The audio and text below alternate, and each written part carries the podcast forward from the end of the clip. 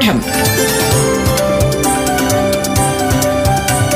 വിദ്യാ കൈരളിക്ക് ഒരു മാതൃകാ പഠനമുറി. പാഠം.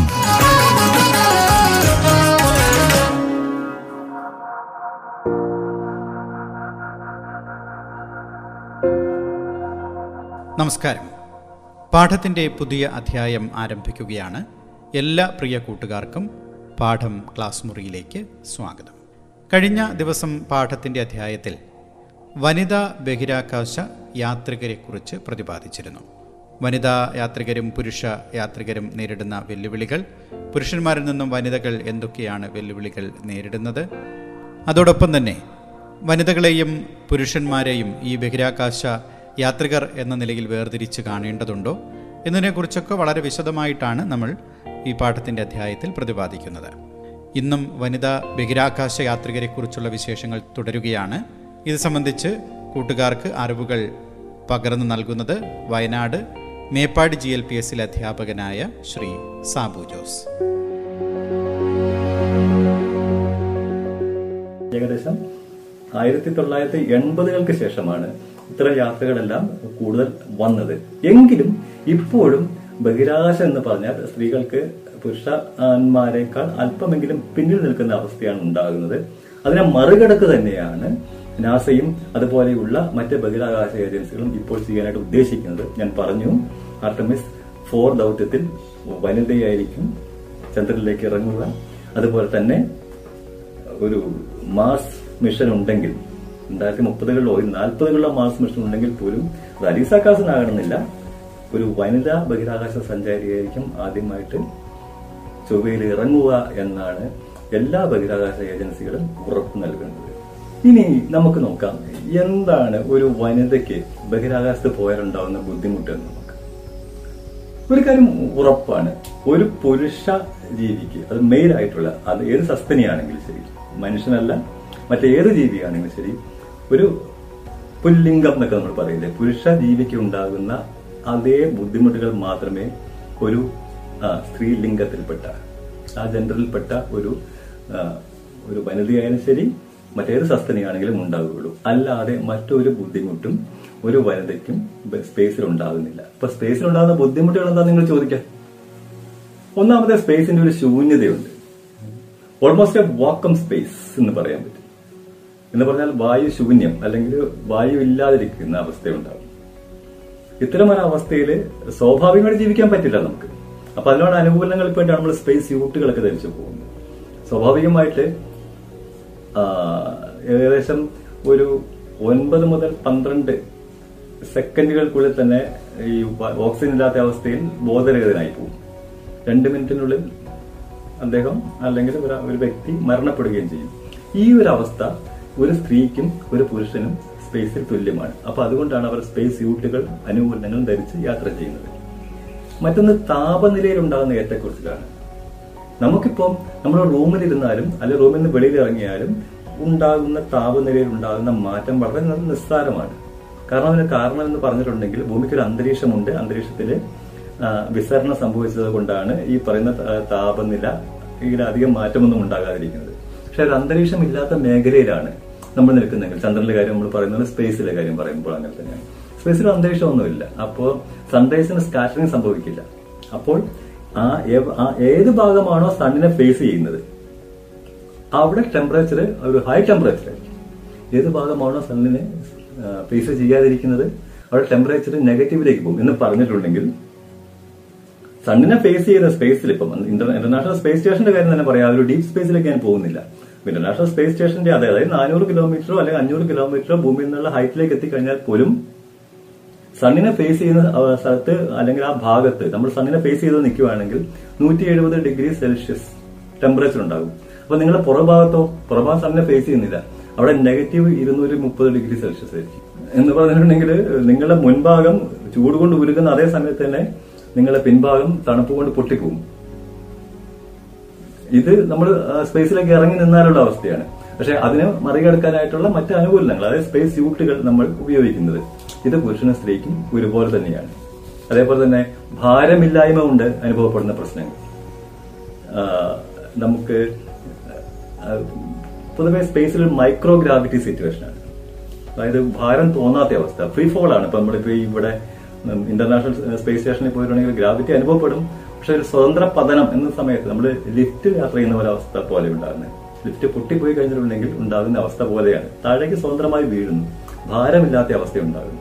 ഇപ്പൊ ഇത്തരം അവസ്ഥയിൽ കുറെ കാലം അങ്ങനെ ജീവിച്ചു കഴിഞ്ഞിട്ടുണ്ടെങ്കിൽ അല്ലെങ്കിൽ കുറെ നാൾ താമസിച്ചു കഴിഞ്ഞാൽ അൽഷിമേഴ്സ് പോലുള്ള മറവി രോഗങ്ങൾക്ക് അല്ലെങ്കിൽ ശരീരത്തിന്റെ തുലനാവസ്ഥ നഷ്ടപ്പെടുന്ന അവസ്ഥ അതായത് പിന്നീട് ഭൂമിയിൽ വന്നാൽ പോലും ഇയാൾ മറവി രോഗത്തിന്റെ ഭാഗമാകാം അല്ലെങ്കിൽ ശരീരത്തിന്റെ ബാലൻസ് നഷ്ടപ്പെട്ടു പോകുന്ന പോലെ തോന്നുക നേരെ നിൽക്കാൻ കഴിയാത്ത അവസ്ഥ ഉണ്ടാകുന്നു അങ്ങനെ ഒരുപാട് പ്രശ്നങ്ങൾ ഈ ബഹിരാകാശ യാത്രികർക്ക് അനുഭവപ്പെടാറുണ്ട്.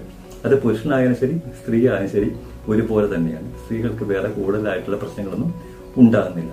അതേപോലെയാണ് സ്പേസ് അഡാപ്റ്റേഷൻ സിൻഡ്രോം എന്ന് പറയുന്നത്. സ്പേസിലേക്ക് ഒരു യാത്ര ഒരു യാത്രയ്ക്ക് ആദ്യമായിട്ട് യാത്ര ചെയ്ത് കഴിഞ്ഞിട്ടുണ്ടെങ്കിൽ ആദ്യത്തെ എഴുപത്തിരണ്ട് മണിക്കൂർ എന്ന് പറഞ്ഞാൽ അയാളെ സംബന്ധിച്ചോളം നിർണായകമാണ്. അയാൾക്ക് ഛർദി ഉണ്ടാകും തലകറക്കം ഉണ്ടാകും അങ്ങനെ ഒരുപാട് പ്രശ്നങ്ങൾ ഉണ്ടാകും ബോധക്ഷയം വരെ ഉണ്ടാകും ഈ ആദ്യത്തെ എഴുപത്തിരണ്ട് മണിക്കൂർ ഇയാൾ തരണം ചെയ്യുന്നത് എങ്ങനെയാണെന്ന് ആശ്രയിച്ചായിരിക്കും തുടർന്ന് അയാൾക്ക് സ്പേസിൽ അല്ലെങ്കിൽ അന്താരാഷ്ട്ര ബഹിരാകാശ നിലയത്തിലോ അതുപോലെയുള്ള മറ്റ് സ്ഥലങ്ങളിൽ എന്ന് പറഞ്ഞിട്ടുണ്ടെങ്കിൽ ഒരു ഭൂമിയെ ഭ്രമണം ചെയ്യുന്ന ഒരു റോക്കറ്റിലൊക്കെ നിൽക്കാൻ സാധിക്കുള്ളൂ അല്ലെങ്കിൽ അയാൾക്ക് അത് പറ്റില്ല. ആയിരത്തി ആദ്യത്തെ എഴുപത്തിരണ്ട് മണിക്കൂർ എങ്ങനെ തരണം ചെയ്യുന്നു എന്നുള്ളതാണ്. അപ്പോൾ ശരീരത്തിൽ ഒരുപാട് പ്രശ്നങ്ങൾ ഉണ്ടാകുന്നുണ്ട്. അതായത് പിന്നെ ശരീരം വളരെ സെൻസിറ്റീവ് ആകുന്നുണ്ട്. പെട്ടെന്ന് തന്നെ മുറിവ് ഉണ്ടാകാനുള്ള സാധ്യത ഉണ്ടാകുന്നുണ്ട്. അതേപോലെ തന്നെ കണ്ണുകളുടെ ഒരു പ്രശ്നം ഉണ്ടാകുന്നുണ്ട്. അതായത് കണ്ണിലേക്കുള്ള നേത്ര നാടികളിൽ മർദ്ദം വർദ്ധിപ്പിക്കും വർദ്ധിക്കുകയും അതുപോലെ കണ്ണ് ചുവന്ന് കലങ്ങാൻ സാധ്യതയുണ്ട്. കേൾവിക്ക് തകരാറുണ്ടാകുന്നുണ്ട്. അതേപോലെ തന്നെ ഇയാൾ നിൽക്കുകയാണോ ഇരിക്കുകയാണോ കിടക്കുകയാണോ എന്നുള്ള ഒരു അവസ്ഥ അയാൾക്ക് മനസ്സിലാകാത്ത അവസ്ഥയുണ്ടാകും. അതായത് ആ ഒരു മൈക്രോ ഗ്രാവിറ്റി സിറ്റുവേഷനിൽ അദ്ദേഹം ഞാനിവിടെ നിൽക്കുകയാണോ ഞാൻ ഇരിക്കുകയാണോ എന്റെ മുകൾ ഭാഗം ഏത് എന്റെ താഴ്ഭാഗം ഏത് എന്നൊന്നും മനസ്സിലാകാത്ത ഒരു അവസ്ഥയുണ്ടാകും ഇതെല്ലാം ഇത്തരം അഡാപ്റ്റേഷൻ സിൻഡ്രോംസ് ഉണ്ട്. സ്പേസിൽ ഇതിനെ എങ്ങനെ അതിജീവിക്കുന്നു എന്നനുസരിച്ചാണ് സ്പേസിൽ ഒരു ജീവിക്ക് അവിടെ നിൽക്കാൻ സാധിക്കുള്ളൂ ഇത് പുരുഷനെയും സ്ത്രീകളെയും സംബന്ധിച്ചിട്ട് ഒരുപോലെ തന്നെയാണ്. അല്ലാതെ സ്ത്രീകൾക്ക് മറ്റൊരു പ്രശ്നവും അവിടെ ഉണ്ടാകുന്നില്ല.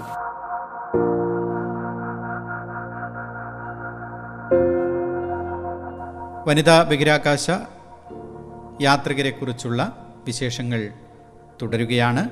ഇടവേളയ്ക്ക് ശേഷം. പാഠം. വിദ്യാ കൈരളിക്ക് ഒരു മാതൃകാ പഠനമുറി. പാഠം ഒരിടവേളയ്ക്ക് ശേഷം തുടരും.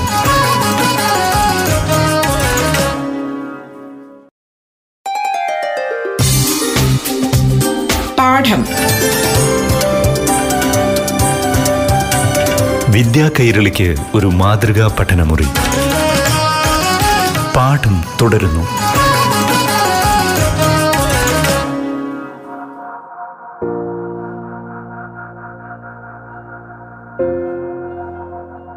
പ്രിയപ്പെട്ട കൂട്ടുകാരെ പാഠം ക്ലാസ് മുറിയിലേക്ക് വീണ്ടും സ്വാഗതം. വനിതാ ബഹിരാകാശ യാത്രികരെക്കുറിച്ചാണ് നമ്മൾ പറഞ്ഞു വന്നത്. കഴിഞ്ഞൊരു അധ്യായത്തിൽ വളരെ വിശദമായി പ്രതിപാദിച്ചിരുന്നു. അതിന്റെ തുടർച്ചയാണ് ഇന്നും ഉൾപ്പെടുത്തിയിരിക്കുന്നത്. Wayanad Meppadi G L P എസിൽ അധ്യാപകനായ ശ്രീ സാബു ജോസ് ആണ് ഇത് സംബന്ധിച്ച അറിവുകൾ കൂട്ടുകാർക്ക് പറഞ്ഞു തരുന്നത്. അഡാപ്റ്റേഷൻ സിൻഡ്രോംസ് ഉണ്ട് സ്പേസിൽ ഇതിനെ എങ്ങനെ അതിജീവിക്കുന്നു എന്നനുസരിച്ചാണ് സ്പേസിൽ ഒരു ജീവിക്ക് അവിടെ നിൽക്കാൻ സാധിക്കുള്ളൂ ഇത് പുരുഷനെയും സ്ത്രീകളെയും സംബന്ധിച്ചിട്ട് ഒരുപോലെ തന്നെയാണ്. അല്ലാതെ സ്ത്രീകൾക്ക് മറ്റൊരു പ്രശ്നവും അവിടെ ഉണ്ടാകുന്നില്ല. സ്പേസിന്റെ ഒരു ശൂന്യത അത്തരം ഒരു നമ്മൾക്ക് സ്വാഭാവികമായിട്ട് ഭൂമിയിൽ ജീവിക്കാൻ അനുകൂലനം ചെയ്ത ഒരു ജീവിയാണ്. അപ്പൊ ഉം, പക്ഷേ നമ്മൾ അതിനപ്പുറമുള്ള അല്ലെങ്കിൽ ഇതിന്റെ വേലിക്കെട്ടുകളെല്ലാം മറികടന്ന് അപ്പുറം യാത്ര ചെയ്തുകൊണ്ടിരിക്കുകയാണ്. പക്ഷേ നമ്മുടെ തലച്ചോറ് അതിനോട് പൂർണമായിട്ടും പൊരുത്തപ്പെടണമെന്നില്ല. അപ്പോൾ ബഹിരാകാശ സഞ്ചാരികൾ അനുഭവപ്പെടുന്ന ഏറ്റവും വലിയ പ്രശ്നം എന്ന് പറഞ്ഞാൽ അവർക്കുണ്ടാകുന്ന ഒരു മാനസിക സംഘർഷമാണ്. തിരിച്ച് ഭൂമിയിലേക്ക് എത്തിക്കഴിഞ്ഞാൽ ഇവർക്ക് പല ആളുകളും ഏകദേശം അൻപത് ശതമാനം ആസ്വനോട്ടുകളും ഉറക്ക ഗുളിക ശീലമാക്കിയവരാണ്. അല്ലാതെ ഉറങ്ങാൻ പറ്റാത്ത അവസ്ഥയാണ് അവർക്കുണ്ടാകുന്നത്. കാരണം ബഹിരാകാശ സഞ്ചാരം നടത്തുന്നത് പോലെയല്ല നടത്തിന് ശേഷം ഭൂമിയിൽ വന്നിട്ട് സ്വാഭാവിക ജീവിതം നയിക്കുന്നത്. അപ്പൊ നേരത്തെ പറഞ്ഞ ഒരുപാട് കാര്യങ്ങൾ. ഇവരുടെ ശരീരത്തിന് തുലനാവസ്ഥ നഷ്ടപ്പെടുന്നു. ഇവർ ഭൂമിയിലാണോ അതോ മറ്റേതെങ്കിലും സ്ഥലത്താണോ ജീവിക്കുന്നവർക്ക് അറിയാതെ ആയി പോകുന്നു. അസ്ഥികൾക്ക് ബലക്ഷയം ഉണ്ടാകുന്നു ഇതെല്ലാം അല്ലെങ്കിൽ ഓർമ്മക്കുറവുണ്ടാകുന്നു അല്ലെങ്കിൽ ഏകാന്തത നിശബ്ദത ഭയപ്പെടുത്തുന്ന ഒരു ചുറ്റുപാടുകൾ. പലപ്പോഴും ചെറിയ തരത്തിലുള്ള മാനസിക വിഭ്രാന്തികൾക്ക് വരെയും കാരണമാകുന്നുണ്ട്. കാരണം ഭൂമിയോട് അനുകൂലം ചെയ്തൊരു ജീവനാണ് ഭൂമിയിൽ നിന്ന് പറിച്ച് നടപ്പെടുന്നത്. അപ്പോ ഇങ്ങനെയുള്ള പ്രശ്നങ്ങളെല്ലാം എല്ലാ ബഹിരാകാശ സഞ്ചാരികൾക്കും ഉണ്ടാകും. പക്ഷെ അവിടെയും പുരുഷ ജീവിയെന്നോ സ്ത്രീ ജീവിയെന്നോ ഒരു വ്യത്യാസം ഉണ്ടാകുന്നില്ല. അപ്പൊ അതുകൊണ്ട് തന്നെ ഭാവിയിലേക്കുള്ള എല്ലാ ബഹിരാകാശ യാത്ര യാത്രകളിലും ഒരു വനിതയെ കൂടി ഉൾപ്പെടുത്തണമെന്നാണ് നാസയും അതുപോലെയുള്ള ലോകത്തിലെ വലിയ ബഹിരാകാശ ഏജൻസികളും തീരുമാനിച്ചിരിക്കുന്നത്. അപ്പോൾ വനിതകൾക്ക് ലഭിക്കാവുന്ന അല്ലെങ്കിൽ വനിതകൾ കിട്ടുന്ന അല്ലെങ്കിൽ വനിതകൾ എന്ന് പറയുന്ന അർത്ഥമില്ല മനുഷ്യന് ലഭിക്കാവുന്ന മനുഷ്യന് കിട്ടുന്ന തുല്യതയുടെ അംഗീകാരത്തിന്റെ ഭാഗമായിട്ടാണ് ലോകശാസ്ത്ര സമൂഹം അല്ലെങ്കിൽ സയൻസ് കമ്മ്യൂണിറ്റി വനിതകളുടെ ബഹിരാകാശ യാത്രകളെ വളരെയധികം പ്രോത്സാഹിപ്പിക്കുന്നത് ഒരു കാര്യം നമുക്ക് ഓർക്കാം. ഭൂമി ജീവന്റെ ഗർഭപാത്രമാണ്. തീർച്ചയായിട്ടും ജീവനെല്ലാം ഉത്ഭവിച്ചത് ഭൂമിയിൽ തന്നെയാണ്. പക്ഷേ എത്ര കാലം ഒരു ജീവിക്ക് ഗർഭപാത്രത്തിൽ മാത്രം ഒതുങ്ങിക്കഴിയാനാകും? പുറത്തേക്ക് വരണ്ടേ? തീർച്ചയായിട്ടും ഭൂമി ജീവന്റെ ഗർഭപാത്രമാണ്. നമുക്കെപ്പോഴും ഈ ഗർഭപാത്രത്തിൽ മാത്രം ജീവിക്കാൻ പറ്റില്ല. നമ്മൾ പുറത്തേക്ക് പോകും ചൊവ്വയിലേക്കാണെങ്കിലും അതിനപ്പുറമുള്ള ലോകത്തേക്കാണെങ്കിലും അതിലും അപ്പുറമുള്ള വിശാലമായ പ്രപഞ്ചത്തിലേക്കായാലും മനുഷ്യൻ യാത്ര ചെയ്തുകൊണ്ടിരിക്കും. അവിടെ വർണത്തിന്റെയോ വർഗത്തിന്റെയോ ലിംഗത്തിന്റെയോ വിവേചനം ഇനി ഉണ്ടാകരുത്. ഉണ്ടാക്കാൻ പാടില്ല. അതിനുള്ള ശ്രമങ്ങളെ നമ്മൾ ചെറുത്ത് തോൽപ്പിക്കുകയും ചെയ്യണം എന്നാണ് എനിക്ക് നിങ്ങളുമായിട്ട് സംസാരിക്കാനുള്ളത്.